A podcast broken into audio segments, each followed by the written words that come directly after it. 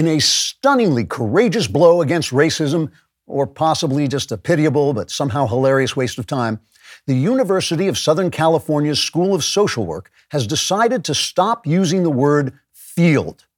A notice from the school said, quote, we have decided to remove the term field from our curriculum because phrases such as going into the field or fieldwork may have connotations for descendants of slavery and immigrant workers that are not benign unquote. Now, I know what you're thinking. You're thinking, oh, Klavan, you manic manufacturer of maniacal mayhem. Sometimes your uproarious yet strangely seductive satire goes too far and becomes unbelievable by portraying leftists as subsisting at a level of amoeba like stupidity virtually unimaginable in an even semi sentient creature. But no, I swear I am not making this up, and I didn't make that quote up either the dean of the USC School of Social Work, Dr. Suzanne Amoeba, made the announcement at a press conference this week between drooling and walking repeatedly into the same wall before figuring out a way to change direction. Dr. Amoeba said, quote, from now on, instead of using the deeply racist word field, we will use benign expressions like that patch of grass over there, as in the sentence, I might as well go and lay me down in that patch of grass over there because I'm never going to get a job with a meaningless degree in social work from USC, unquote. Another group working in the burgeoning patch of grass of language reform is Stanford University, a once respected institution of higher learning and now a pile of whitish stone with a sign on it saying Stanford University. The Stanford denizens want to remove such flagrantly racist language as white paper because it implies that whiteness equals importance. That phrase will now be replaced by the phrase very important paper written by Caucasians. They also want to eliminate sexist language like you guys, which will be replaced by the inoffensive word it, as in the sentence, it puts the lotion in the basket or it gets the hose again.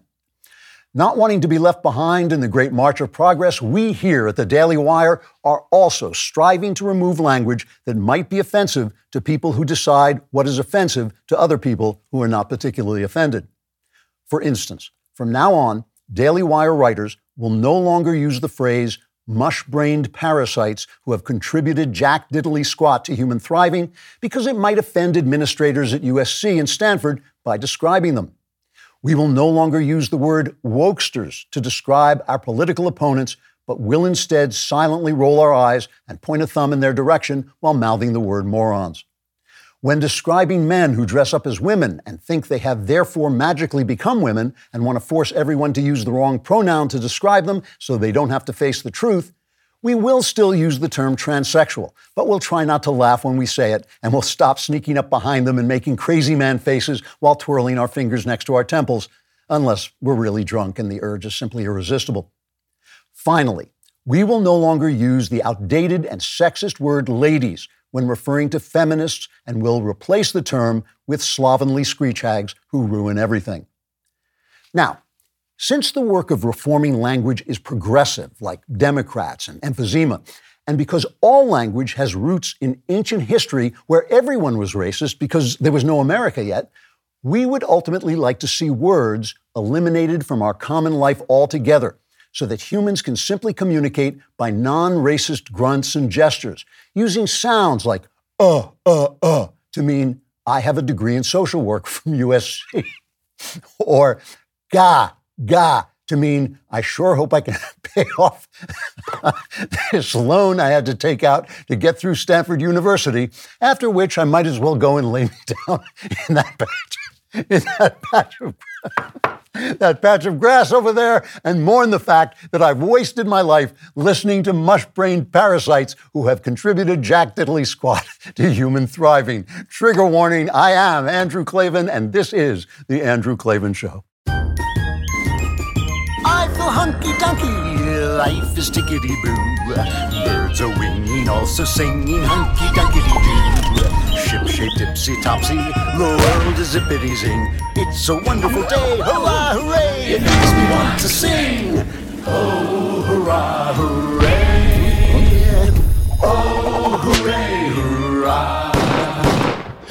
All right. Well, I almost made it through that. And to be fair to Stanford University, I just read this morning as I was coming to work that they have pulled down their uh, changed words thing because they're so embarrassed by their own stupidity. However, we are back in the vast right wing conspiracy known as Klavanon continues. We're going to talk about uh, Prince Harry's uh, wing wang and just how stupid our culture makes us. Plus, those hilarious classified documents of Joe Biden, and plus video games. Are they good or bad? Subscribe right this minute. Don't waste a second. Subscribe subscribe to my personal YouTube channel, the Andrew Klavan YouTube channel. You will get exclusive content there. And if you ring that little bell, you will also get tinnitus. And if you leave a uh, comment, and the comment is really ugly. I mean, it really has to be immoral uh, and racist and just awful. Uh, we'll read it on the air because that's what we do here. Uh, Matthew McCann leaves a comment today. He says, "I just overheard my son singing Oh Hurrah Hooray, Oh Hooray Hurrah." He always asks if there is a new a. Klavan show available, so I must be doing something right. Oh, and now my wife is singing Life is Tickety Boo. See, we're all about the family here. When, you, when the family that listens to Klavan together, uh, you know, becomes low life and horrible together, uh, but at least you're together.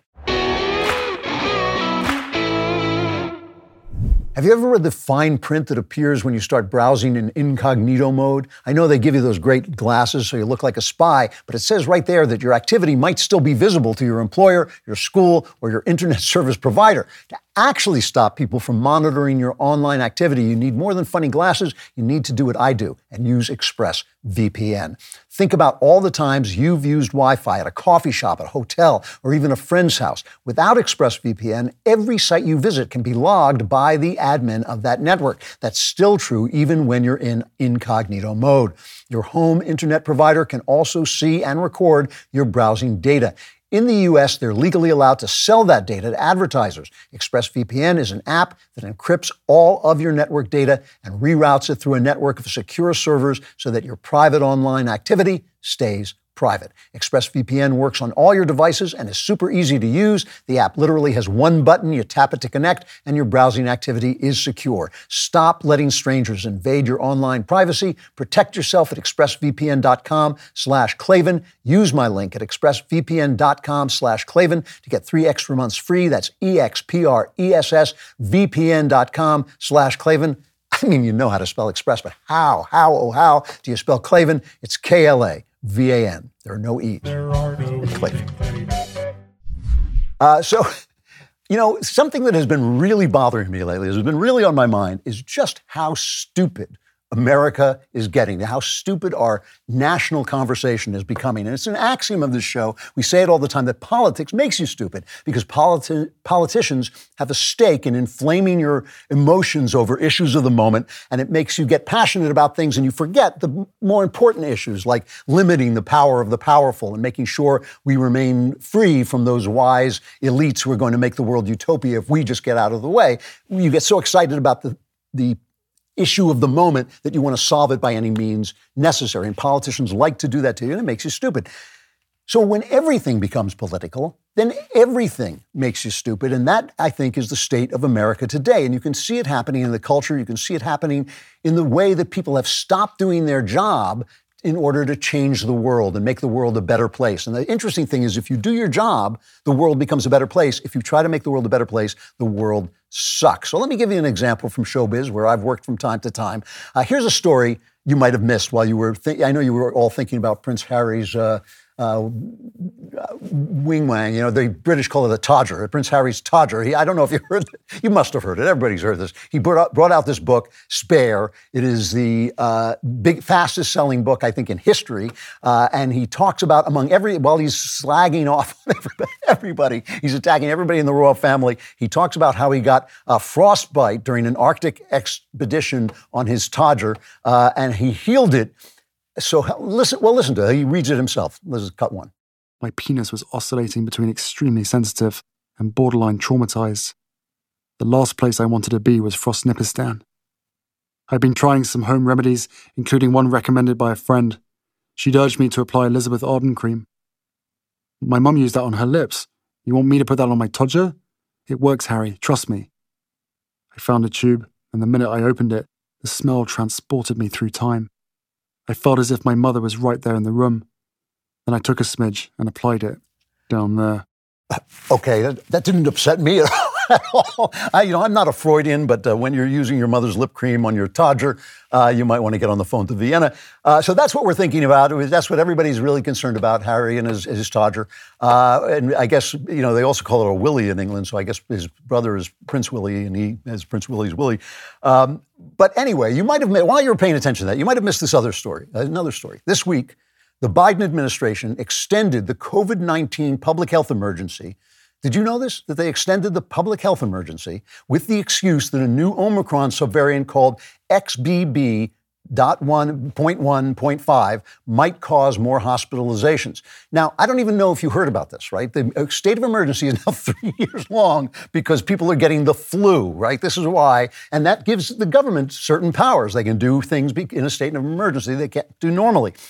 This, by the way, is in spite of the fact that two people in the field of economics, a guy named Rob Arnott and another Casey Mulligan, who was Trump's chief White House economist, published a study based on data from the Centers of Disease Control that found that non COVID excess deaths during lockdown totaled nearly 100,000 a year. And that's probably under uh, that's probably a lower number because they were counting people as COVID deaths when they had COVID but might have died by being run over by a garbage truck, right? So in other words, deaths from accidents, overdoses, alcoholism, and homicide all soared as as did deaths from hypertension, heart disease, and diabetes. So, diabetes. so it's very possible to argue that lockdowns and other health measures taken in the name of government uh, or welfare by the government under an emergency actually cost us lives during the pandemic. That they not only ruined our economy, they not only ruined our businesses, they not only ruined our lives, they killed us. All right. So now there's a new variant of uh, Omicron. What is it called? This uh, XBB.1.5. Here's how this was discussed on Jimmy Fallon's uh, Tonight Show, cut two.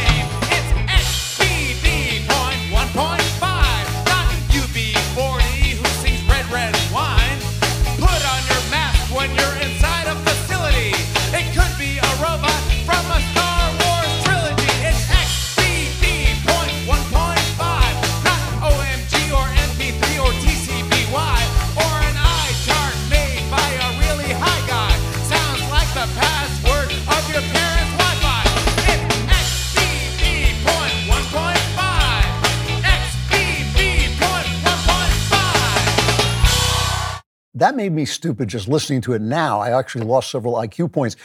However, here's, here is the point about late night TV, right? Probably most of you are, have at this point given up on late night TV because all they do is insult you.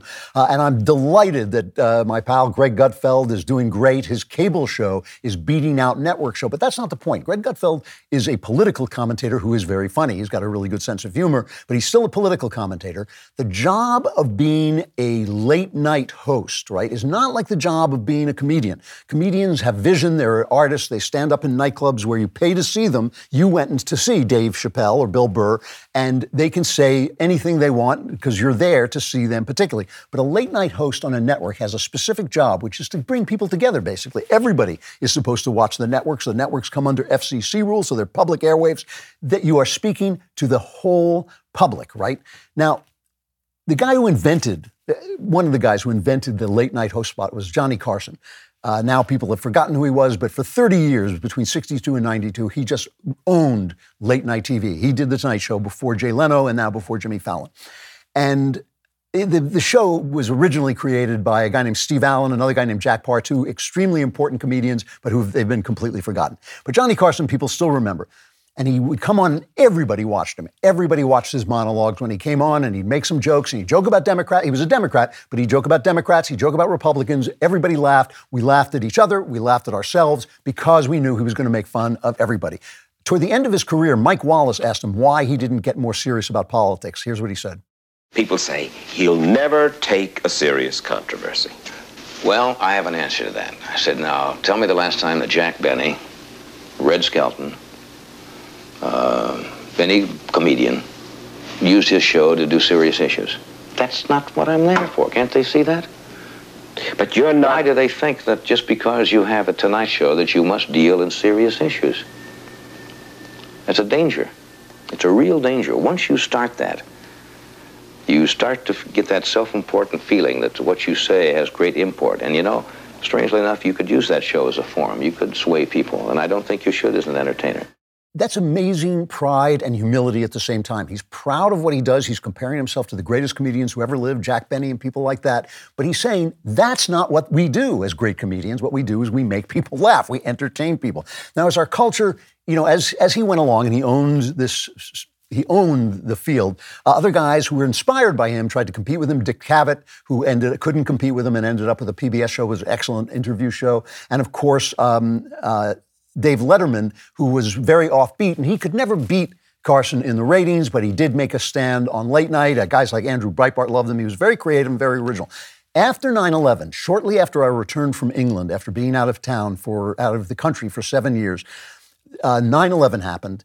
And Letterman had this moment which changed late night TV forever. And it actually changed my life. He actually went on, you can't find it anymore. They've taken it down from the internet, uh, which is really interesting uh, because he's probably embarrassed by it now. But people like to talk about it like it was a really important thing when he came on and he discussed the fact that we had been attacked by these Islamic ex- extremists. And I had just come back from England, I'd been away. And he said, I'm watching this. And he said, he said, Why do they? I have to think about why do they hate us? And I thought, What has happened to my country while I was gone that a powerful, famous comedian would ask why fascists hate us. They're supposed to hate us. It's like saying, why does that nice Mr. Hitler hate us? He's supposed to hate us. Stalin is supposed to hate us. Bernie Sanders is supposed to hate us and does, right? We don't ask why. We know why, because he's a communist this was an amazing thing, and this suddenly gave late night people the idea that they were important voices in the culture. Jay Leno also went on and made a speech Listen to him. He was the guy who inherited from Carson. He was in the uh, mold of Carson. And what he said struck me as so honest and so basic and true. This was the beginning of my becoming an outspoken conservative because I said somebody has got to answer the culture, and conservatives don't know anything about the culture, and I do. But it was David Letterman who did this. But here was Jay Leno's response. You know, in a world where people fly airplanes into buildings for the sole purpose of killing innocent people, a job like this seems incredibly irrelevant. You know, normally I would be out here making fun of Democrats, making fun of Republicans, and you realize uh, we don't have Democrats, Republicans anymore. We only have Americans, and we have Americans united in one goal for one reason. But you know, we still have a job to do. And I don't pretend that this is an important job. You know what this job is? This job is like a cookie to those firemen. That's what we do. You know, we're standing there with a cookie, we're standing there with a glass of lemonade. You know, when those people get home after a hard day we're not trying to make anybody forget. We're just trying to take their mind off it for a minute. You know, you watch this horrible carnage on television, and I don't know, maybe a silly joke can help. Maybe something a little funny can help. Again, humility, right? He's doing his job. His job is to make jokes. He's not a he's not a nightclub comedian. He's not Lenny Bruce. He's not Bill Burr. He's on this huge network speaking to the, an entire country. And if he makes us laugh at one another, he can also make us laugh at ourselves, right? If he if he goes on there and he makes fun of Donald Trump, but he also makes fun of Hillary Clinton, right? There's nothing, Hillary Clinton is certainly no better than Donald Trump, and maybe worse. But all we heard was how evil Donald Trump was, and Hillary Clinton is a feminist icon, when that happens, then half the country knows that it's under attack from these people instead of being brought together. Make fun of Donald Trump and make fun of Hillary Clinton, then we conservatives will laugh at Donald Trump and then laugh at Hillary Clinton. And liberals, if I won't call them that, leftists, and nothing liberal about them, but leftists will laugh at, at uh, Donald Trump, but they'll also laugh at Hillary Clinton because they see, okay, America is a funny place, freedom is a funny thing, democracy is hilarious. You know, it's it's all funny. It all is funny. Instead, what you get is egotistical corporate spineless corporate shills like Stephen Colbert and all these guys who are so rebellious, so amazingly original, so incredibly radical that they all agree with one another and the corporations and Hollywood and the big government. That, that's how incredible, what incredible resistance they are. Making jokes like this about Ron DeSantis and Donald Trump. Listen to this. A new Wall Street Journal poll says that in a hypothetical GOP primary matchup, DeSantis beats the former president 52% to 38% yay. also, maybe boo. It's hard to know who to root for here. It's like a poll between gonorrhea and a slightly more racist gonorrhea. Now, that's not even middle school funny you know, comparing people to gonorrhea. That, that is really, it's actually not, not like just literally not funny. But sometimes Colbert has a million writers. Sometimes he hits a joke that's, that's funny. But what is he doing? He's making the world a better place by making us hate one another because you can't laugh if you know the guy that you're voting for is going to be called gonorrhea, but the other person is going to come on and do an interview while he fawns over her. And that's, that is a real problem. By doing your job, like Jay Leno, like Johnny Carson, by doing your job, you actually improve the world. You actually improve it. By not doing it, you make everybody hate one another. And that's the, that is the thing that is making us incredibly stupid. You know, there's a, com- a comedian in, uh, I think he's an Irish comedian. Um, you, his name is Andrew Doyle. You probably know him as Titania McGrath. He does this funny uh, woke woman on Twitter. Um, and, and he's actually a very bright guy. And he wrote an article uh, saying the religion of critical social justice has spread at an unprecedented rate partly because it makes claims to authority in the kind of impenetrable language that discourages the sort of criticism and scrutiny that would see it collapse upon itself. The tactic of deliberately restricting knowledge produces epistemic closure, means you can't know anything. It's a hallmark of all cults. The elitist lexicon of critical social justice not only provides an effective barrier against criticism and a means to sound informed while saying very little, but also signals membership and discourages engagement from those outside the bubble this accounts for their hostility to debate. The fact that they can demonize people, that the fact that now they're just closed with themselves, because we stop watching, we're not watching Colbert because all he does is insult us. Now he's surrounded by people who agree with him only all his audience agrees with him. So he's cut off from the fact that he's living in a big country with people who disagree. He doesn't serve them anymore. The New York Times is the same way. All of these comedians, all of these guys are the same way. And so ultimately, we begin to feel that there's nothing to, debate, to debate about because there's no one to debate with because the other side is demonic and and ultimately, we get things like this. I mean, there are laws going on right now. There are laws being made uh, to protect women, I think, from transgender uh, people, people who say, I'm a woman, so I can go and use the women's bathroom, women's sports, uh, protect children from being butchered, and all this. They're debating these laws. Some of them may be good, some of them may be bad in different states. But on MSNBC, we get a uh, trans reporter named Jo Yurcaba who says even the debate is harmful. Here she is, or he is advocates in Texas have told me that they expect things to get a lot worse before they get better. Um, and so even if these bills don't pass, they say they still have an impact. A recent national survey, for example, from the Trevor Project found that 85% of trans and non binary youth across the country said debates on this legislation have negatively impacted their mental health. So advocates have told me that, you know, these bills will continue to other trans people generally, including adults who already face higher rates of violence, medical discrimination, and homelessness homelessness. Um, so even just the debate created by these bills has a negative impact, they say. People become smart through the exchange of ideas. They become smart by listening because if you don't listen, you just got your own mind. You're just a, a rat caught in a trap in your own mind. The left, by making everything political, the left has created a culture of stupid. They're stupid, and we become stupid too, because we're not hearing anything that we can debate with. We're just hearing that we're gonorrhea. We're just hearing that. If people do their jobs, if they have that meta sense that you do a job above your politics, above your opinions, you make the world a better place. But when everything becomes politics, when everything becomes partisan, when you're making the world a better place, you make the world worse by making everybody stupid, because you simply didn't do your job. With everything going on in the world right now, you could use a good night's sleep. Oh, wait, not right this minute. That's why you need to check out Helix Mattress. That's how you get a good night's sleep. Or if you're me, you just stay awake and think, what a comfortable mattress. Helix is a premium mattress brand that provides tailored mattresses based on your unique sleep preferences. The Helix lineup includes 14 unique mattresses, including a collection of luxury models, a mattress for big and tall sleepers, and even a mattress made just for kids. Helix has a sleep quiz that matches your body type and sleep preferences to the perfect mattress because why would you buy a mattress made for someone else? Go to helixsleep.com slash Klavan, take their two-minute sleep quiz and find the perfect mattress for your body and sleep type. Your mattress will come right to your door for free. Plus, Helix has a 10-year warranty and you get to try it out for 100 nights risk-free. They'll even pick it up for you if you don't love it, but you will love it. If they try to pick it up, you'll hold on to it for dear life. For a limited time, Helix is offering up to 350 bucks off all mattress orders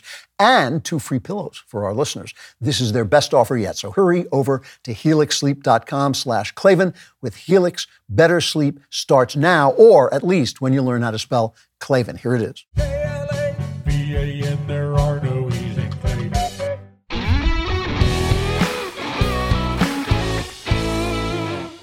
One of the things about getting stupid is you don't know any history, and the left has made sure that people don't know any history but the history that they want to tell. And because of this, you have what uh, the columnist of the Wall Street Journal, Gerard Baker, he was on the show uh, a while back, uh, what he calls the Great Inversion. And this is what he says. He says, Not very long ago, college educated professionals voted for Republicans in vast numbers, while blue collar workers picked Democrats. Now, a college degree is the most reliable indicator of Democratic preferences uh, the proletariat is dependably Republican. Liberals used to be passionate defenders of free speech. Now progressives seek to shut down dissent wherever they find it. The left once regarded domestic intelligence agencies as a threat to democracy and individual freedom. Now they embrace them as essential weapons against their, Democrat, uh, their domestic adversaries, whom they accuse of misinformation and sedition. Democrats were sedition traditionally suspicious of and hostile to big business. Now, on issue after issue, they are tightly aligned. They don't even know that they have become their own enemies. They have become the enemies of the generation of leftists, but uh, before themselves.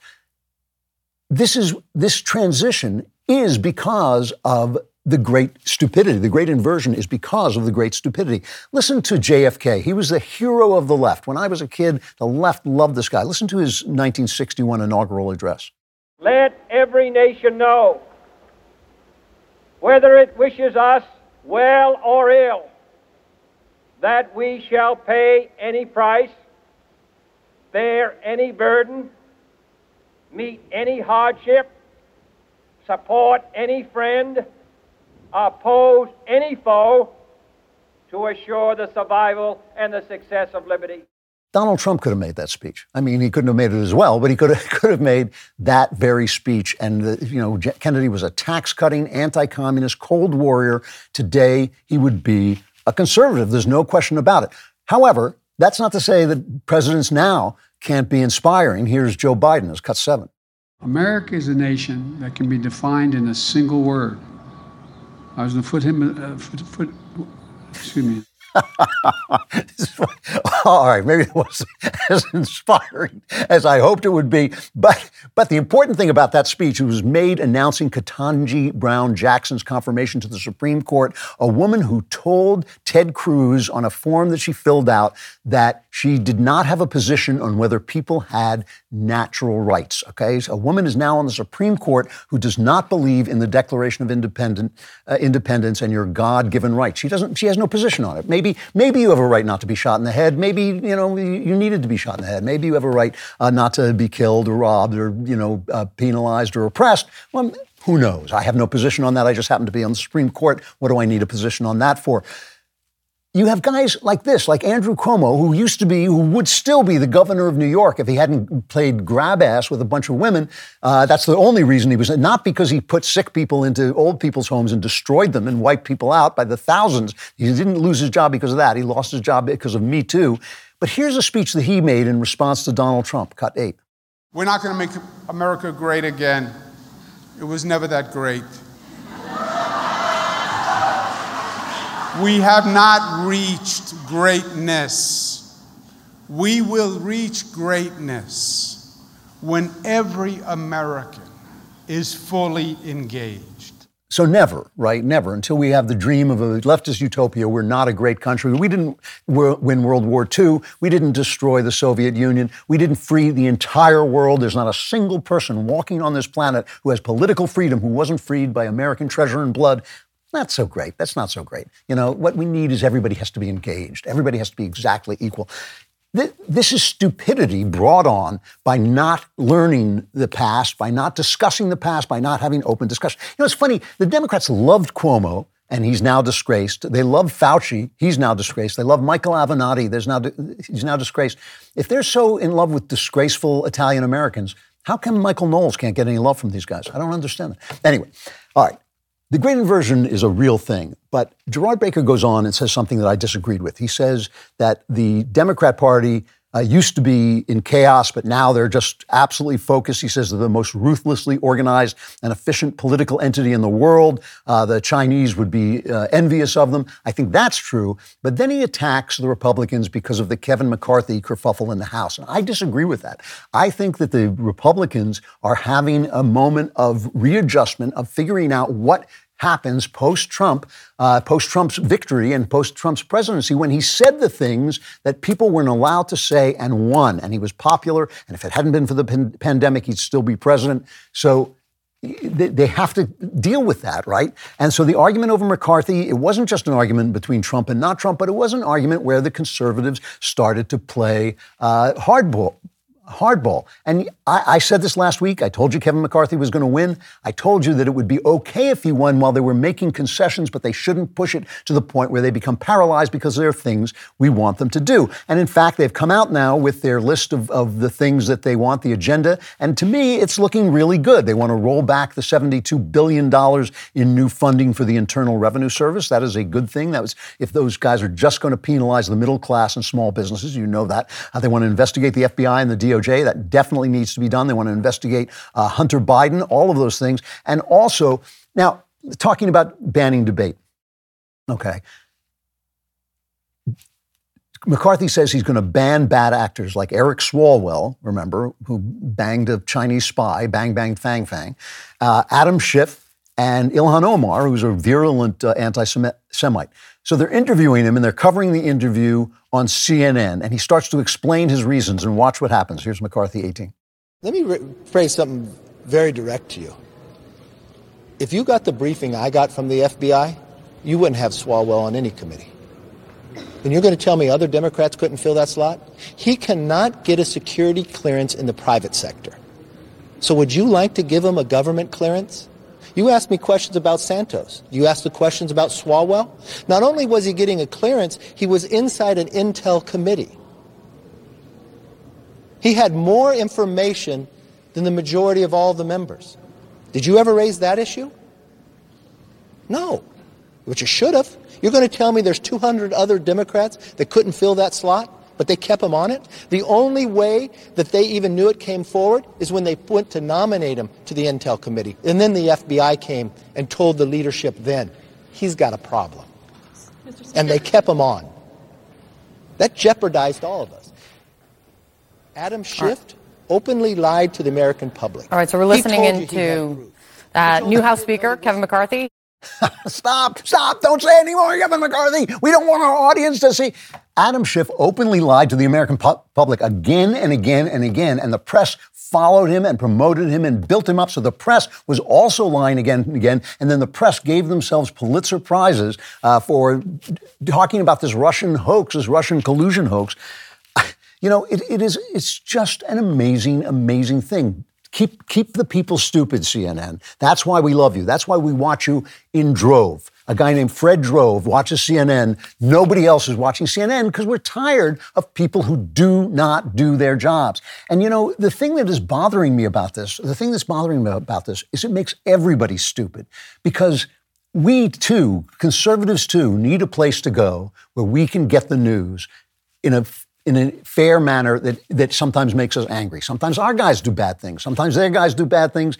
We need to hear it straight. We need to just get the facts and then we can make up our minds. Some people are never going to change their minds, but most people will. And the way it is now, it, I keep saying this and people uh, get ticked at me because they get so wrapped up. I, last week I was talking about ancient apocalypse and people were saying, no, I liked ancient apocalypse. Wasn't my point. My point was you can't tell who's right or wrong because both sides are only stuck in their own parties, their own camps. And that is what's making us stupid. The press, and I'm going to talk about this more in just a minute because we're going to talk about these. Uh, uh, classified documents they found on Biden. The press is guilty of even, we can't blame them enough. We blame them for a lot, but we don't blame them enough because they have stopped completely doing their jobs. You know why it's important to get life insurance? because you die and when you die, you can't take care of your family. Insurance helps you take care of your family. We all hope we're not going to need life insurance, but mortgage payments, childcare, other expenses do not disappear when you're gone. If you have a family like I do, you already have plenty of things to worry about. A good life insurance plan can give you extra peace of mind that your family will always be taken care of. Life insurance through your workplace may not offer enough protection for your family's needs, and it won't follow you if you leave your job. Since life insurance typically gets more expensive, expensive as we age, now is the time to buy. Policy Genius gives you a smarter way to find and buy the right coverage for you and your family. Policy Genius was built to modernize the life insurance industry. Their technology makes it easy to compare life insurance quotes from top companies and find your lowest price. With Policy Genius, you can find life insurance policies that start at just $17 per month for $500,000 of coverage. Policy Genius's licensed agents can help you find coverage options in as little as a week. Your loved ones deserve a financial safety net. You deserve a smarter way to find and buy it. Head to policygenius.com or click the link in the description to get your free life insurance quotes and see how much you could save. That's policygenius.com.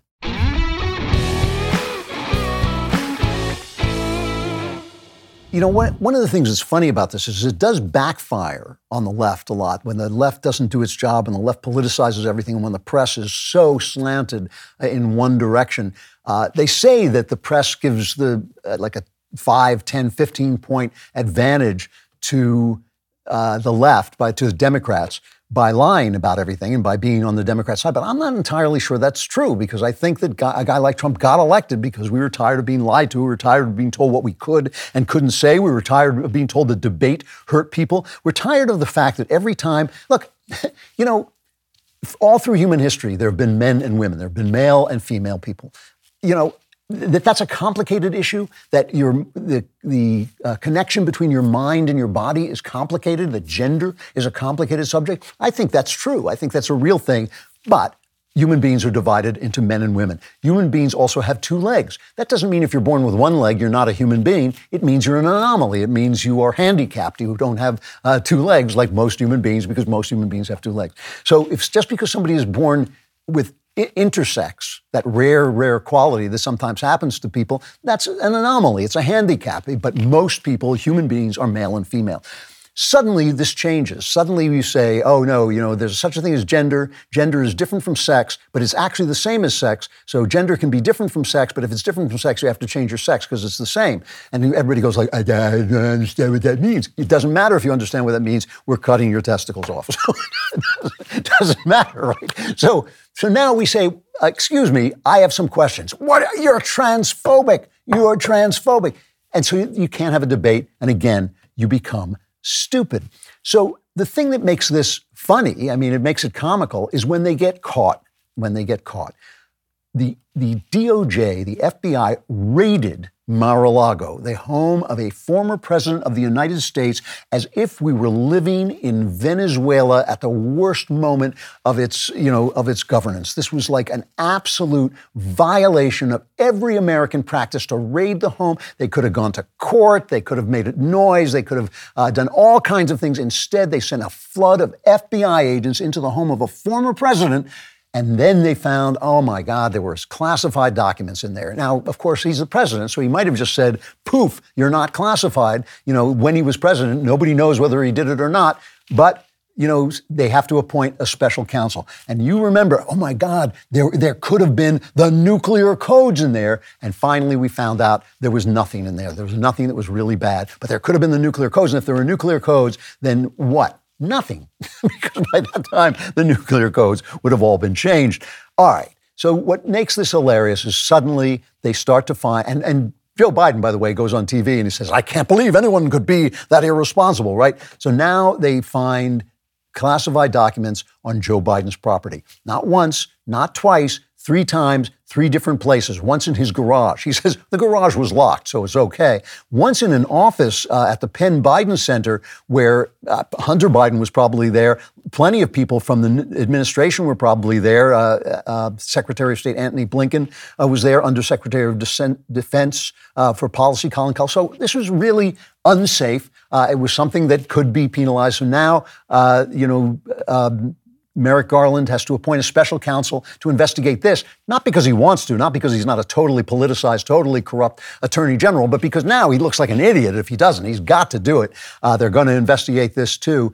But suddenly, you know, see, now I have to say, now when I'm talking, as I'm speaking, suddenly the, the left wing press has gotten tough about this because they realize if they don't get tough, they're walking around with their backsides hanging out. So they have to get tough. They have to ask questions about it, even CNN. But when it first happened, CNN shamed themselves, beclowned themselves by rushing onto the scene and saying, oh, it's not the same thing because this was only 10 documents, but Donald Trump had lots of documents. Yeah, but Joe Biden was also vice president. He couldn't wave his magic wand and declassify these documents, so it was different in that way, too. But even if you don't think about Joe Biden, think about Hillary Clinton. Hillary Clinton purposely, on purpose, intentionally put uh, classified information on her cell phone, on her private server, and then when she was caught at it, destroyed the evidence. And this is the thing that gets you, right? We're told we're deplorable that we voted for Trump not just the news telling, not just Hillary Clinton, the opponent says we're deplorable, which is, I guess, part of her, her job. The news media tells us we're deplorable. We're worse than Hitler. We're bigots. We're racist for doing this. Stephen Colbert tells us we're deplorable. We're gonorrhea. We're just walking gonorrhea.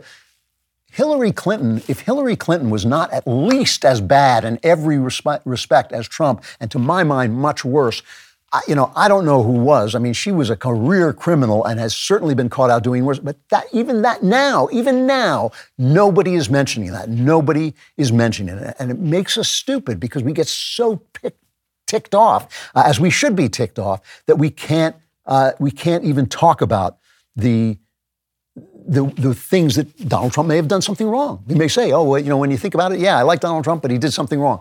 That, that's a perfectly rational way to be, but the news media makes us stupid. Listen, politicians are not my heroes. I don't have heroes who are politicians. There may be the occasional uh, politician like George Washington who's dragged into politics who becomes a hero, or like Abraham Lincoln who comes at a moment when he has to become a hero. But politicians are not my heroes. Politicians have interests in gaining power, in using power in ways that I don't like, in obfuscating and lying and hiding things from me that they're not my heroes, right? Now, that's all politicians. There are good. I'm not saying there are no good politicians. I'm just saying they're not. They're not people that I f- follow uh, with my whole heart. I follow, you know, poets and uh, and saints and people like that with my whole heart because they're in it for uh, for God and beauty. But politicians are in it for power and they're in it to, for politics. And so I admire some of them. I certainly vote for some over others. But when you expose them, I'm willing to hear that they're being exposed unless you're only going to do it to one side. You know, I tell my Democrat friends, I have still a few remaining Democrat friends, not many, but some, and I tell them, you know, you're not wrong about Republicans. Republicans stink. You're wrong about Democrats. Democrats stink, and their ideas are worse. And that's the thing that you're, you know, I, I told the guy just the other day, I've, he's an absolute leftist. He's always giving me stick about Donald Trump this and Donald Trump that. And I said, listen, I don't mind that you're a Democrat. I mind that you're a sucker. I mind that you're a sucker. I mind that you think that your guys are somehow better than our guys. It's all about ideas. It's all about policies. It's all about the things that work. You only have to look at what is going on in the country to realize that leftist policies do not work. Conservative policies work when they do them, but as you know, very few people are conservative. Very few politicians are conservatives. Most of the Republicans are not conservative. So we have to work with them. We have to compromise with them. But when you get a conservative policy in there, it almost always works. That is the thing. So all of this is making America moronic. It is making America moronic. Conversations about politics are no longer informed, they're no longer informative. It is all anger, it is all rage, it's all social media, it's all insults. And the problem with that is ultimately you lose your republic. Ultimately, you lose your republic. The one thing, the one thing that all the founders, one of the things that all the founders agreed upon is they agreed you needed an educated pub, uh, an educated populace to argue the cases so that the politicians would be hold, held to account. That's what we're here for. We're here to hold them to account. I, I, don't think there should be no government. There has to be a government. We know there has to be a government, or else the strong just dominate the weak. There has to be a government to protect everybody from one another.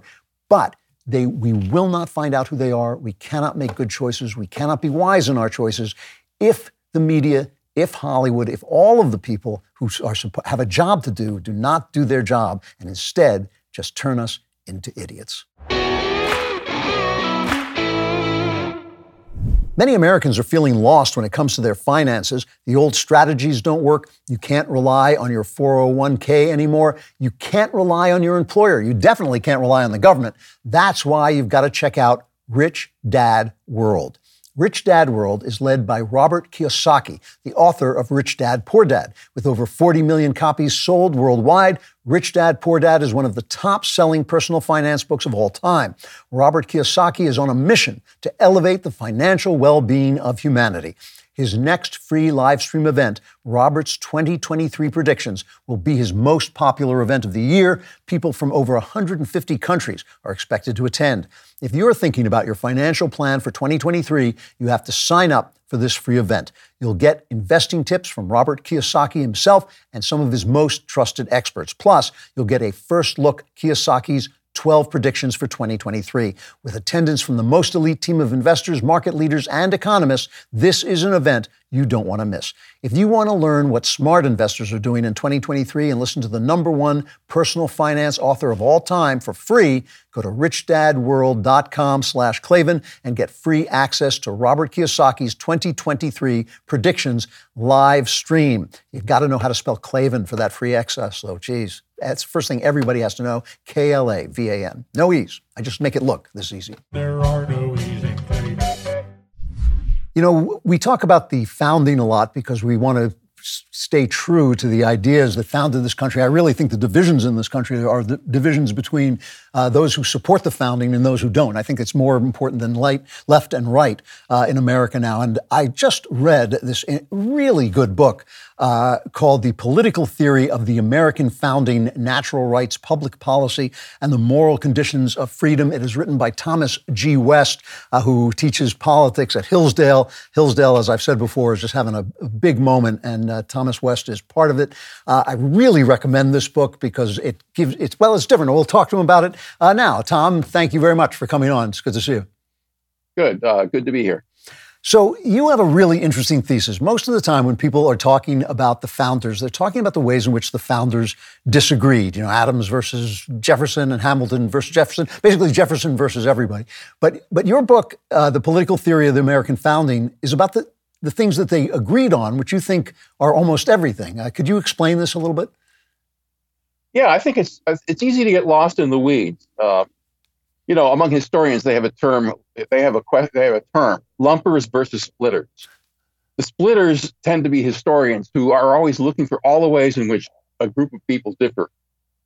Uh, and I, as a political scientist who cares also about the later legacy of the founders, I'm a lumper, meaning what did the founders have in common that led to this country we had and to some degree still have. Uh, they must have had something that they agreed on because uh, how did that work? And then so and, and that's the more I looked into the founders' actual views on basic, basic individual, like what did they think government was for? What kinds of policies did they favor? It turns out much greater agreements all over the place than you might expect from your normal, remember, from your normal normal history so, give me an example. What, what were some of the things they did agree about? Well, for example, the the uh, the Declaration of Independence itself. I, what is uh, we all have these natural rights, uh, and government exists to secure these rights. Now, what? Okay, that's an agreement. Well, but then somebody might say, yeah, but what did that mean in foreign policy? Maybe somebody thought we should be spreading democracy around the world. Maybe somebody else thought we should not. And well, then you start looking into that and you see, no, uh, actually, the basic features of the founding foreign policy was were uh, shared by everybody, which is we should mostly be focused on our own self defense against the Europeans, who are the great threat uh, in the, uh, from abroad. And then, you know, at home, we had to worry at that time very much about the Indians, and were very powerful. Were uh, a serious challenge to American sovereignty in areas where they were dominant. So that's just one example. So, uh, but you can go in domestic policy the same way. You can find all kinds of ca- cases where where it's the, uh, the consensus exists that uh, once people notice it, once you point it out, it's easy it's easy to see, but it's often uh, overlooked. So I was I was uh, mentioning uh, Ketanji Brown Jackson, who said she had no position on natural rights. And once I was interviewing Alan Dershowitz, and I pointed out to him that Lincoln had sort of used the Declaration as the foundation of the Constitution, and and he said no, Lincoln was wrong. wrong. That, that was what he yeah. said. He said Lincoln was wrong. The Declaration is a political document. The Constitution is a legal document. They're totally different. But but you're saying something very different than that. It seems to me. You're saying that every, you're saying Lincoln was right, that everything that's in the Declaration informs the Constitution. Yeah, not only that, I would say uh, Lincoln was right also in regard to the state constitution. Again, a point that often tends to get neglected. I mean, when people think about the founding, they tend to think about the Federalist Papers, the Declaration, the Constitution, all of which I'm in very, you know, I'm in favor of. Yeah, you got to read those. But what was going on at the state government level? That turns out to be an important part of the key to the puzzle because the states, they were the ones doing domestic policy. They were the ones who had to wrestle with the question of slavery. Now, federal government had no power over slavery in the states under the original Constitution, but the states had power. And there were a lot of discussions and debates about that, North as well as South. Okay, so that is where you go find that. And wh- what you discover in the discussion of slavery at that t- in in the states, state governments, is the, they were constantly referring back to the idea that all men are created equal and are born with the same individual rights. Facing that fact, what do we do about slavery? And so the question then turned into can we do something about slavery right away? Do we have to wait? Is this something maybe the next generation needs to deal with?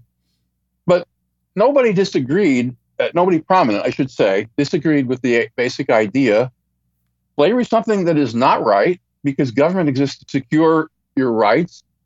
And even though the slaves were not citizens, it still means you're not supposed to take away rights from people who are anywhere in the world, citizen or non citizen. Hmm. So uh, slavery was understood to be a problem throughout the country because of the principles of the Declaration, which were also the same principles one finds in the state constitutions. It wasn't like this is just the one document that declared independence all over the place throughout the founding era, and also really, if you go into the later developments, uh, you find this argument about individual rights throughout the 19th century too, hmm. uh, well into the 1880s and 90s, and to some degree, of course, we know even today. You know, one of the things in the book I found incredibly uh, enlightening, which actually uh, pointed out a place where I was wrong, book is The Political Theory of the American Founding by Thomas G. West, just highly recommended. Um, but one thing that actually changed my mind was I've always thought that there was a, a natural tension between equality uh, and, um, and, and liberty. I mean, if you're free, people are not going to be equal. People are going to have higher uh, talents than other people. Uh, and I always thought that that was a natural tension. But you point out in the book that if the founders had been talking about equality like that, uh, they would have been making no sense, which was not their habit. Uh, can you explain what they did mean by equality? Yeah, and I think this again is uh, again, it's a simple fact often overlooked. Equality means no one has the right to govern you without your consent. And that doesn't mean anything more than that. It means simply you are born free, or you know, uh, now maybe you're not free now because you live in a government, you have parents, you have you're enslaved, whatever. But the idea is that what human beings are by nature, meaning independently of their political circumstance, is free and they're equally free. Sometimes the founders used the phrase equally free and independent mm. or by nature free and independent. Those phrases occur in two of the state constitutions. And again, it's like that's all it means. It doesn't mean, and what it means in practice, of course, is, is controversial, but what it, one of the things it means is government should be based on consent. Because if all are equal, equally free, then what else could justify rule of one person over another except that he agrees to it? And so that was one of the basic meanings of equality in practice. Mm. Another one was uh, that you should be free in your personal life to do whatever you, you know to live as you as you think best, always within the, uh, confines of the limits of the natural law or the nat- what's naturally right. So not harming others, not harming, uh, not uh, being aggressive, uh, respecting other people's rights, things like that. So those were two. Those were the basics. So there's a big conversation going on on the right of people saying, like Patrick Deneen saying that liberalism, uh, in the old fashioned sense of the word, uh, has basically been its own gravedigger, uh, that we need to enforce moral uh, responsibility, moral ideas on people uh, which is a problematic idea, but also you know makes a certain amount of sense. Where would the founders have come down on this? What did they think when you say that people should be left alone in their personal lives? How far did that extend? Well, the, I'll add the caveat: they people should be left alone in their personal lives to the extent that it's compatible with the rights of others and with the moral conditions of the free of, of, of the preservation of society. So, in my book, uh, uh the, uh, my book, Political Theory, I have a whole long discussion of how the founders, the fact that the founders did care about the moral character of citizens and what they did about it. And uh, this whole discussion, I mean, people like Patrick Deneen, I find it very frustrating whenever they write about the founders. They act like that whole picture, that whole side of the founding doesn't exist at all. It's like it's gone, vanished. Uh, and, I, I won't pick on him. I mean, he's not, he's not the only one. Many of the Straussian scholars that I respect in other ways uh, have a tendency to very much demote uh, the extent to which and the means by which the founders uh, tried to promote the basic moral conditions of a free society. They they all agreed, including even Jefferson, who was not much of a Christian, obviously, but they all agreed you need to have some kind of a moral foundation, and that probably also means a religious foundation for basic human decency and respect for other people's rights, uh, but also responsibilities. So, uh, you know, one of the questions that Pete Patrick Deneen, Yoram Hazony, what these guys like to bring up is what about the family in the founding era? If everything's based on consent, if everything's based on you just choose, doesn't that mean you can have gay marriage? Doesn't that mean same sex marriage? Uh, you know, doesn't that mean you can choose to be somebody who's a different sex? But for the founders, no, they, their idea was no, there are limits in nature, in the natural law itself. That is, in, there are human reason can conclude from thinking about what's good for human nature limits on human conduct in various ways. And those limits were very much involved in the formation of family policy, family law, marriage law, uh, which led the founders then to take a very firm stance on that and to insist that marriage, in principle, indissoluble marriage, is the foundation of a decent civilization, including theirs. And they so they and they, they made appropriate laws to to back that up. Hmm. And again, it's like nobody. It's like we're why don't the, why don't our scholar friends who bash on the founders at least talk about that, right? Just try to explain how that somehow doesn't matter or doesn't count. I think you know, I, I feel like a lot of times it's just not there's not enough of awareness of what the founders actually thought and did. Yeah. To yeah. Uh, in the discussions we have. I have to say I've re- I've read a lot, but th- I found this book. Uh, uh, enlightening. You know, there's a lot of things I didn't know because I'm reading other scholars. Uh, again, the book is The Political Theory of the American Founding by Thomas G. West. Um, when you look at things now, I don't think it's being too extreme to say we're kind of in a bad way and that some of the founding principles seem to be under attack. I mean, there are people literally saying we should ignore oh, yeah. the Constitution at this point. If you could pick one thing that you thought was endangering the founding, one stream of things maybe, what, what would it be? Well, I, I think uh, freedom of association as both a constitutional principle and as a principle of natural right is fundamental to the founding. That is, in order in order to have a free society, you have to be able to choose like who you're going to marry, who you're going to go into business with, what kind of a school you're willing to send your child to, uh, what kind of a club uh, you want you might want to have. All of those things have been abolished by 20th century civil rights law. Civil rights law, starting in the 1960s, has essentially uh, transformed or more bluntly abolished the Constitution. Christopher Caldwell's written about this very yes, well yeah. on that topic. Uh, because because what what liberty meant in the founding was this right to live. For example, let's say you're a Christian, the right to live a Christian life in daily life, not just to worship. Right, that's freedom of religion in the narrow sense. Sure, we still have it. What about freedom of religion in a broader sense? Founders just took for granted. Uh, the right, for example, to form a business in which you hire only fellow Christians or in which you hire, in which you discriminate on the basis of religion, uh, in which you hire people you like as opposed to people the government says you ought to hire because they're of this or that race or sex. Those were those were considered by the founding to be uh, absolutely essential to uh, what liberty means, and the same goes for foreign policy. Like they, their idea was consent of the governed also means a nation has the right to choose what people from abroad uh, wants to have move here and become citizens. That's that too is freedom of association. All that's denied today, right? We're told no, we have to accept everyone from abroad, and we're told we have to we have to we. Ha- it's not enough to say that it's not enough to be allowed to talk about your beliefs, your Christian beliefs in private. You have to be told that if you're in a workplace, you're not allowed to talk about your Christian beliefs. And in fact, you have to say in many workplaces I don't approve of the Christian idea of marriage because that limits marriage to heterosexual couples. Mm. Yeah. That's that. You think about all the ways in which our life has been transformed by civil rights law. I would say that would be the one thing I would say is the, the biggest challenge for today when we try to think about what it would actually mean to return to the original Constitution and the founders' ideas. The book, again, Political Theory of the American Founding, the author Thomas G. West. He has also written a book called Vindicating the Founders Race, Sex, Class, and Justice in the Origins of America, which I have not read yet, but I will. Tom, thank you so much for coming on. It's a real pleasure to meet you, and uh, the book is, is just terrific.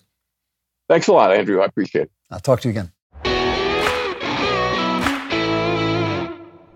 Well, as you know, I love my coffee, and Black Rifle Coffee Company set out on a mission to make the best cup of coffee to ever hit your mug. They wanted to sell enough premium coffee to be able to build a support network for veterans, first responders, and law enforcement. Thanks to your support, that dream has become a reality. This year alone, your support has helped Black Rifle Coffee expand their team of active duty service members, veterans, and veteran family members. They were also able to donate over 120,000 bags of coffee to veterans and first responders, all thanks to you. If you want to continue supporting this incredible company, go to blackriflecoffee.com and use promo code KLAVAN at checkout for 10% off your purchase and your first coffee club order. Black Rifle Coffee is roasted by a veteran led team of brilliant coffee graders here in the U.S. The coffee is truly one of a kind, but it's your support that gets gear, funding, and supplies into the hands of those on our front lines. Go to blackriflecoffee.com, use promo code KLAVAN for 10% off. You can also find Black Rifle Coffee in grocery and convenience stores near you. Black Rifle Coffee, America's coffee. You know, one of the things I love about being here at the Daily Wire, don't tell Jeremy I said this. I don't want him to know I said anything nice about the organization, but I love the fact that we are not just talking, we're doing stuff, we're making stuff, and being a part of the culture. And today, incidentally, is the anniversary of one of the greatest moments in Daily Wire history. Uh, after months of leading the legal battle against the federal government and a national do not comply campaign, the Supreme Court blocked the Biden administration's outrageous vaccine mandate. This mandate would have set a dangerous precedent, giving the unelected elected OSHA power over the personal medical decisions of American citizens. The Supreme Court recognized this gross power grab and made the right decision, and we are very proud to have led the charge in this fight. But we couldn't have done it without you. Thousands of you joined the Daily Wire, and over a million Americans signed our petition against the mandates. To celebrate, we are offering 40% off our annual memberships with the code Do Not Comply. So today is a day to celebrate, and celebrate by getting 40% off on your annual membership. Join now at dailywire.com slash subscribe and join the winning team as we continue to crush the left. Remember, do not comply for 40% off. Do not comply. Join the fight. So while we're talking about stupidity, let's talk about video games. Not because video games themselves are stupid, but because a lot of stupid stuff is talked about uh, about video games. Uh, culture and the arts is one of the things that uh, you know, broadens our minds, broadens our soul, makes it easier for us to acquire information that we don't like uh, because we've seen things that we don't like in art. And so that makes us prepared to understand that the world has things we don't like in them. And sometimes our heroes turn out to be villains, and sometimes the guys we like make big mistakes. And those are things that we have to learn. And all of that takes a big soul. You have to be, have a big soul to have an open mind. That's the way that works, right? And you hear a lot of guys, uh, especially on the especially on the right, but you, you hear it on the left too. The left tends to think, oh, the video games are bad because of their content. They're violent, they're manly, they have uh, men in them being men, and they have girls with uh, nice figures uh, for because a lot of young boys play them, so they want to look at girls with nice figures. We adults don't want to look at girls with nice figures. We hate that. Um, but but you know, you get a lot of this stuff that you know men shouldn't waste their time playing. On the right, you get this: men shouldn't waste their time playing video games. Men should waste their time telling other men what to do. And and I don't agree with any of this stuff. I don't agree with any of it. It always makes me. I, I, love the fact here at the Daily Wire. You know, they're always teasing me about being old because I'm 172 and they're 12. But the, the funny thing is, is a lot of them. I listen to their opinions and I think like they sound like they're 80, and I have the emotional uh, intelligence of a 14 year old. Uh, the thing is. Let's, let's start with this. Are video games good or bad? Because they come under a lot of flack from both the left and the right. First of all, there is nothing wrong with having some kind of harmless entertainment that you like. I do a lot of puzzles. I love puzzles. I play video games from time to time. Obviously, you don't want that to take away from doing your job or fulfilling your responsibilities as an adult in your family and all those things. But when I was in Afghanistan, when I was uh, embedded with the troops, I, just before I got there, the day before I got there, in fact, I was supposed to be there a day earlier and I missed my helicopter. Uh, the people that I was with, the unit that I was being embedded with, got attacked, came under fire. And I was immediately like, oh, I missed it because I'm an idiot. and, and so I wanted to put that as part of the story I was writing. And so I went around and interviewed the guys who had uh, come under fire so I could hear their story. And one of the guys was a gunner in one of the Humvees uh, who had been hit. His, luckily, uh, thank God, his armor had saved him so he wasn't hurt, but he had been hit, his shield had been hit by gunfire. Uh, and I, so I went to interview him and he was playing, I think, I think it was uh, Call of Duty. He was playing war after getting shot at the day before he was actually playing a video game. So manly men play video games. Everybody has harmless things that they do to entertain themselves. Now, recently, but it goes beyond that with me. It goes beyond that with me. Recently, we put out a video of me playing God of War, and I was looking at the comments on, on YouTube, and there were a lot of comments going, he's not really playing that. He's too old.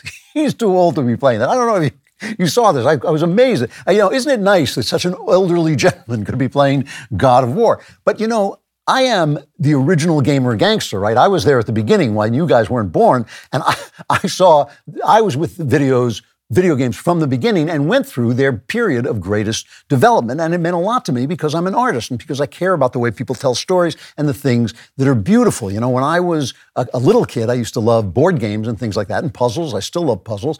And I used to actually have dreams before I discovered girls. You know, when I was 10 or 11, I would have, dreams. Uh, I would daydream about games that would run themselves. So instead of just playing with figures on a game, the, the figures would be moved by mechanics, by electricity, uh, which was what we had then instead of what we have now, which is magic. But then we had electricity, and I would have those dreams. And when I first saw the first video game, which was Pong, when I was in college back in the 70s, it was like that scene in 2001. Do you remember the scene in 2001 where the monkeys see the great Earthstone? Do we have that? show? just play that scene from 2001. So the monkeys are uh, prototypical humans, right? This is evolution is taking place in 2001: A Space Odyssey, and for some reason this rock drops out of outer space and they start to worship it. And that was my reaction to seeing Pong. I thought, oh my God, it is actually happening. And then, you know, my, my life began. And so I stopped. I wasn't playing Pong all the time. And I didn't, I missed the development that was going on until one day I was a newspaper reporter in a small county outside of New York City, and we used to get, gather around the um, the pinball machine and talk about the day's stories. I was I actually beat uh, Adam Nagourney, who went on to be the New York Times uh, top political reporter. I beat him at a in a pinball contest and won a gigantic uh, stuffed pink dog. Somewhere a picture of me uh, weighing about forty pounds more than I weigh now and smoking a cigarette uh, with that pink dog exists. Uh, and Nagourney was a really sore loser about it. I you know, but I beat him fair and square. and so we'd play pinball, and then one day we walked into one of the restaurants in town, and Space Invaders had come out. And for me, again, it was love at first sight. I used to come in there into that tavern with rolls of quarters, and if you can picture them being depleted in f- quick motion, I would just put them in there until one day I woke up and I had a bump on the back of my wrist. I know I've told this story before. I actually I was terrified. I went to a doctor and I said, "What's this bump on the back of my wrist?" And the doctor said, "Have you been making repeated pressing motions uh, lately?" And in fact, I had been hitting this button. I was the first person I knew to get Space Invaders wrist, which that very Sunday was in the news newspaper because it was an actual phenomenon because everybody was playing Space Invaders.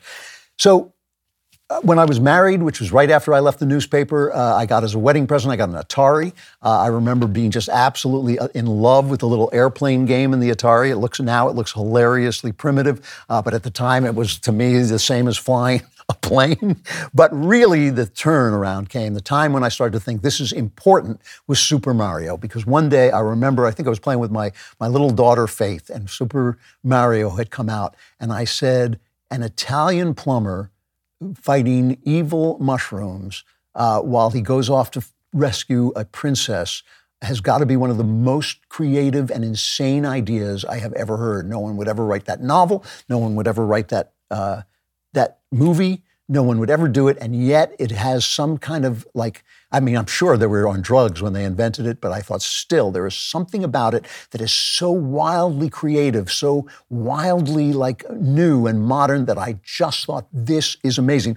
Also, a great game. And so, this is something that I didn't realize that this was just going to get better and better. You have to understand, when I was a little kid, products were always coming out that were new and improved. And then you'd get them and they'd be exactly the same as they were before. And you could read the ingredients. They were the same as they were before, but they had new and improved on it. So I never believed anything was new and improved one day I got I got a computer with floppy disks, the original computers with floppy disks, and I was writing my first film, A Shock to the System, with Michael Caine, and I invented what are now called macros. I invented co- combinations of keystrokes that would cause there to be a dialogue line and an action line, and I actually invented, I programmed this into the computer, and every time I would use it, the computer would stop like an old Jewish man would go, ay, ah, and I'd be writing this exciting scene with guns and chases and fights, and here we are, and, and suddenly the computer would go, wait a wait wait a minute. I can't like this scene. I'm kind of, and somebody said to me, you've got to go and get a hard drive because now computers are new and improved. And I said, new and improved never means anything.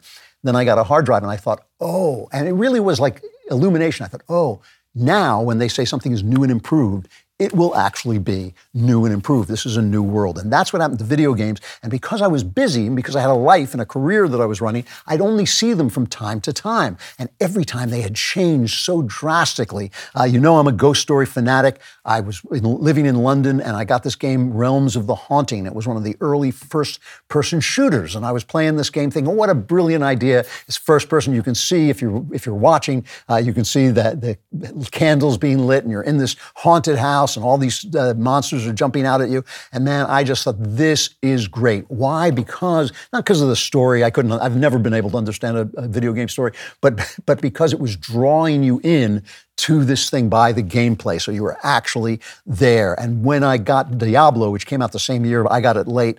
I just broke my mouse by playing that so much. It was so amazing, so amazingly real. And all of these I saw were drawing me into a world through gameplay, which was a new thing. Nobody had ever done that before. It hadn't happened. The technology didn't exist. Uh, it became a thing with my kids, with me and Spencer, especially my son, no relation. Uh, we would play together. And, you know, guys, women talk to each other, but guys have to have a thing that they talk about. It has some football or something. And we would play video games uh, for a half hour every day, and we would talk uh, over the video games. Now, ultimately, I have to tell you that ultimately I began to feel that the gameplay and the storytelling were in tension with one another, that very elaborate stories slowed down the gameplay to the point where it wasn't interesting, whereas uh, intense gameplay didn't allow for a story. And I found stories began to become very repetitive uh, because there had to be battles in them. This, it was still evocative. I remember playing uh, Resident Evil 3. I was thinking the third one, the zombie one, uh, with my daughter. And we had to keep handing the controller back and forth because when you held the controller, it was just too scary. This was the first game that actually had events happen, the first game I played that actually had events happen uh, outside of your moving them. So you would be moving along and something was spring out of a locker, uh, and that had never happened before. It was really frightening. And so we'd have to pass the uh, the controller back and forth because when you were holding the controller, you were in the world. And I understood this to be a new thing, uh, but the stories were simply repetitive. And now I feel that people are always saying to me, Oh, have you seen The Last of Us? What a great story. It's not a great story. It's still just killing zombies. They're very repetitive stories. And those stories can be a little bit more complicated uh, than others but really it's the gameplay pulling you in to an artistic world, a beautiful screen world, game of uh,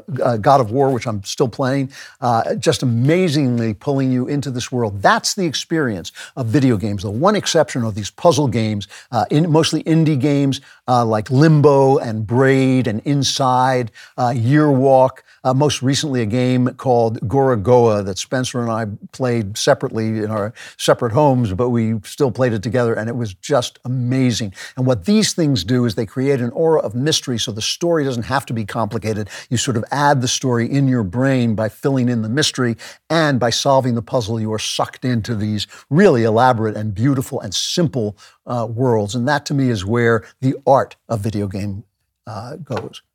So, what does it mean if they're art? See, a lot of people play video games and think, well, it's art, it's art. But art is an interesting thing, you know.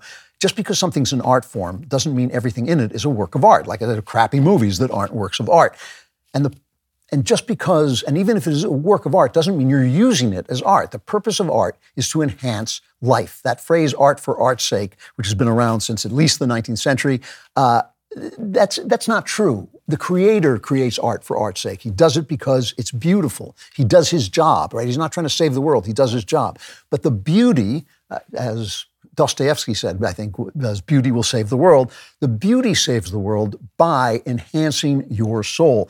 But it doesn't have to enhance your soul. You have to open yourself up to it. There are lots of college professors I have met in my life who have read absolutely everything, but they're bastards. The Nazis uh, who ran the death camp sometimes sat around and listened to Bach, but I don't think it was enhancing their souls, or they wouldn't have been running death camps. You have to engage with art in a certain way. And the way you engage with art, in order for art to humanize you, you have to set aside your opinions and your values for just a moment and let the art wash over you. It doesn't mean you have to watch things that you find disgusting or ugly. It just means you have to, fi- when you find something that's beautiful, you don't have to pass judgment on it until it's over. Let it take you over.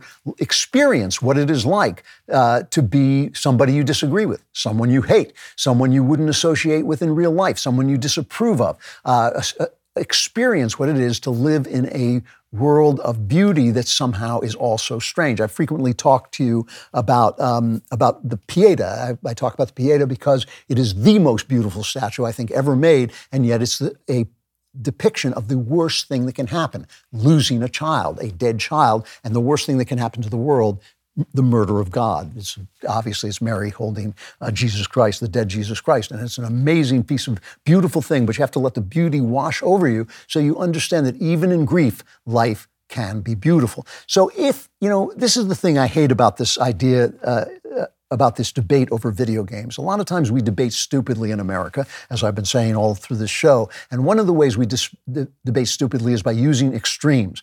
We say, is it good to play video games? This child played video games for seven hours and then went out and killed somebody, you know? And the thing is, if he was playing video games for seven hours, if a child was playing video games for seven hours, he didn't have a father. He didn't have a parent looking out for him. That's why he went out and killed somebody. It wasn't the video games. It's the fact that nobody was taking care of him and nobody was watching him and experiencing these things with him. If you're playing video games for seven hours, if you're not paying attention to your life, uh, to your love life, to your work life, to all the things, the responsibilities that you have, if instead of talking at the dinner table and joining your family, you're sitting around playing, you know, know, Angry Birds on your phone then no, yeah, that is wrong. Then you can go and listen to Matt Walsh tell you it's wrong because it's wrong. You know, that's that is not what art is for. That would be true too if you were reading books instead of paying attention to your family.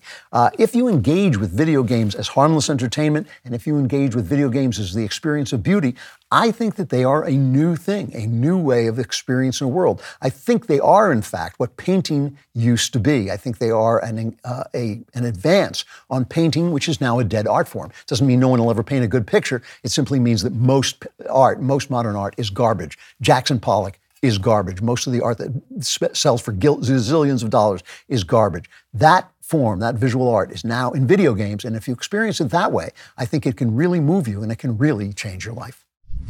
All right, for subscribers, and you should be a subscriber, you should be contributing to the fight we here at the Daily Wire are fighting to retake the culture. Uh, but but if you are a member, you also get the members block, which staves off uh, the Klavanless week by 10 minutes at least, uh, which I know is not much compared to eternity, which is the Klavanless uh, week ahead of you. Uh, but at least you get 10 more minutes to survive. however, if you are not a subscriber, we will still solve all your problems for the next few minutes here with the mailbag. My penis was oscillating between extremely sensitive and borderline traumatized. Yeah! All right, the Dodger, uh, the Dodger uh, clip, uh, never to never to be forgotten from Justin. Unbel- I, I, can't make the jokes that are going through my mind because all the ladies will leave. Uh, from Justin, I am hoping for some advice. I'm working on writing a novel. I'm enjoying the process of working through my ideas but some of my religious ideas, which I express in the book, are quite different from the ideas that my family raised me on. I'm close with my family and never want to introduce conflict, but I'm fearful that if I publish my book and they read it, our relationship may be strained because I think differently than them in some ways. I'm fine keeping my religious opinions to myself, but if they get out there on paper, I may have to answer for them with my family. Am I right to be scared of this? Should I publish under a different name what would you advise? Thank you for your show. I dread the Klavanless week. We all dread the Klavanless week, except for me because I'm Klavan. Um, this is the writer's life, pal. This is it. The, the, you have no secrets. It is it's an amazing thing. This is what a novelist's life is. Uh, you say things that expose you. You say things that expose other people. Uh, you say things that people don't like. You you write characters that people see. I can't tell you how many times people have seen themselves in a character I've written and gotten angry at me about it. And it's really interesting because most of the time the character is in a position like theirs, like has their job or something like that, but the character was not based on them, but they don't realize that. If the character looks like them or is in the same position, uh, they get angry about it. Um, that is the job. And if you don't want that job, don't do it. And if, you know, the other thing I have to say, if it's your family, and you have different religious opinions, you should be able to talk to them about that. You shouldn't be living in fear anyway. I mean, that's aside from the writer's life. Uh, you, you, know, you shouldn't be living in fear anyway. And writing under a pseudonym because you don't want your mom and dad to know that you have different religious opinions, uh, it's kind of, I'm sorry, but it's kind of wimpy. You know, you gotta, you gotta be who you are. I, I think the essence of manhood is to be who you say you are uh, and do what you say you will do. And you can't be who you say you are if you're afraid to say who you are. Um, but that is the right, the right, that is the writer's dilemma and the thing that comes up again and again for writers. So there you are.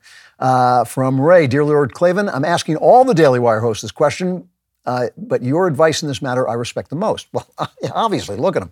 Uh, I have three sons and one daughter. So far, we're Catholics, and they are all under five. What advice would you give to a mother of five sons? I want to teach them what is true and inspire them to be good. I know they will choose their own way as adults, but I want to give them the best chance in life and toward heaven. How would you advise me? I love your show. God bless you. Well, thank you for that, uh, truly. Um, and, uh, and, and also, God bless you for having five kids and caring so much about uh, leading them in, through motherhood. Uh, I, you're doing the most important job on earth. You're doing the most important job. You are literally doing the most important job on earth. We were looking for the person who was doing it. It's you.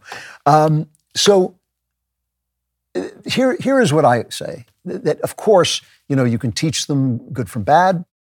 Uh, you can discipline them. Uh, your, your, discipline, I think, should be moderate um, and it should be pointed at certain things. You should not constantly be threatening them with punishment for acting up. But when you say you are going to penalize them for something and they do it anyway, uh, you have to follow through. You should not you should not make a threat twice. Uh, you know, there's the one thing. In my wife and I agreed. We never made threats twice. We said this will happen if you do this thing, and if they did that thing, it happened. And so that was you know that that was they knew that there was no going to mom and getting out of it. There was no going to me and getting out of it. They knew that that was a real thing. And so, uh, so yeah, discipline your kids, obviously. But the most important thing, the most important thing is the way you live. And that means two things. It doesn't just mean that you act honestly. And even when it costs you money, or even when you know it means uh, doing something that's going to get you in, a little bit of trouble with the authorities or something, you, know that you act as an honest person, that you are responsible to your ideas of honesty, that you're responsible to your own ideas of uh, morality, and that you do it with joy. That, that your moral system should make you joyful. It doesn't mean it's not hard. It's sometimes hard to be moral, but it makes you joyful to be that person. It makes you joyful to be a faithful wife. It makes you joyful uh, to be a decent human being. It makes you joyful to take time out uh, from what you wanted to do to help somebody else. Uh, if what you are doing is walking around complaining about other people's immorality, if you're uh, judging instead of doing, uh, if you are taking the uh, mote out of other people's eye instead of removing the plank from your own, uh, that is not teaching them anything except to be a crank. You have to show people. Uh, you know, I, I, was not afraid at times. Now and then, I did not believe that my children needed to hear uh, all my self-criticism of myself. You know, that was that's ridiculous. They, they didn't need that. But if I made a mistake, I went, yeah, I, I blew that. You know, I zigged when I should have zagged. I did the wrong thing. Uh, you know, I was honest about it. But I'm a fairly joyful person, and they could see that the life that I was living, which was a life of discipline, a life of hard work, a life of commitment to my wife, a life of commitment to my family, they could see that it was a joyful thing. I was not sitting around going, you know, like, ah, you know, I wish I could sleep with those other women. Even though sometimes that was a temptation, I got joy from being a faithful guy and from having the love that I get from my wife and from knowing that she knew that I was the person that I seemed to be. So that joy, in so being the person you want them to be, the kind of person you want them to be, and being that person with joy and cutting down on the yelling and complaining about other people's immorality uh, is the, the way. That's the easiest, best, most important way to teach your kids what you want them to know. Um, from Stephen. My name is Stephen. I know your feelings on adoption, and I agree with them, but I'm struggling, which is that adoption is a good thing, uh, but I'm struggling with my only experience. Years ago, I was a lost soul. To make my sh- story short, uh, I gave, I put myself in a position where my girlfriend gave up my child for adoption at birth. I knew of the pregnancy, it was never told of the adoption until it was too late. It took me a long time not to blame her, uh, but she was more lost than me. She lost her life not even a year later. Uh, I've come to the conclusion she made the best decision. I've only ever met my daughter once at her birth mother's funeral, but we know of each other and get updates and pictures. I've come to terms with the heartache uh, and have become content with her happy life and I understand my culpability. My issue is with the adoption agency. Lawyers have told me they broke the law in order to profit off my daughter's life. I'm consistently plagued with vengeful thoughts along the lines of legal recourse or civil rights violations. I don't want them doing it to anyone else, but I also don't want to lose the trust I've gained with the adoptive family or ruin opportunities for other children. I truly struggle with this. How does a person gain peace in a situation like this? Let it go. Be a man. Let it go. Uh, you know, your, your daughter needs to be left alone. Does not need you doing that in her life. Uh, you're not going to solve anything. Even if you were going to solve anything, it doesn't matter. Uh, your daughter, you're, you're taking out your anger on the mother of this child. You're displacing it and you're putting it on these lawyers. Uh, just walk away, walk away. And if you can't live with that, if you can't do that, then there's something sticking in your head that you need to fix uh, because you're only going to make your daughter's life worse. Uh, you have got, you've got to, you've got to let it go. And if you, you know, if you can't do that, get some help because you're sticking on. The, this is not what you think it is. This is a displacement. Uh, all right. From Amy, uh, dearest Mr. Klavan, you read my mailbag question at the beginning of the pandemic last year. Uh, my question then was if my husband and I should postpone trying for our first baby due to the pandemic. Uh, your advice was to research how bad COVID really was in our immediate area, but more importantly, for us to pray about what to do. We followed your advice and ultimately decided we were being led to the decision to not wait. So, what, One special day, my husband whispered Rock Auto into my ear. Guys, this always works with Rock Auto. You got to say, you got to do it right. Rock Auto. One special day, my husband whispered Rock Auto into my ear, and here we are expecting a little girl next month. How happy are we to hear this? This is this is this is what you get on the Klavan Show. You know, you're not just getting information. You're not just getting you know the satire and all this. You're actually getting babies. not from me, not from me, but from your when your husband whispers Rock Auto, there's no resistance. There's no resistance. We're expecting a little girl next month. Thank you so much for your advice. It really helped us feel confident we were making the right choice for our family. That is a great story. I love that story so much. Uh, and um, and you know you don't have to name name her Klavan.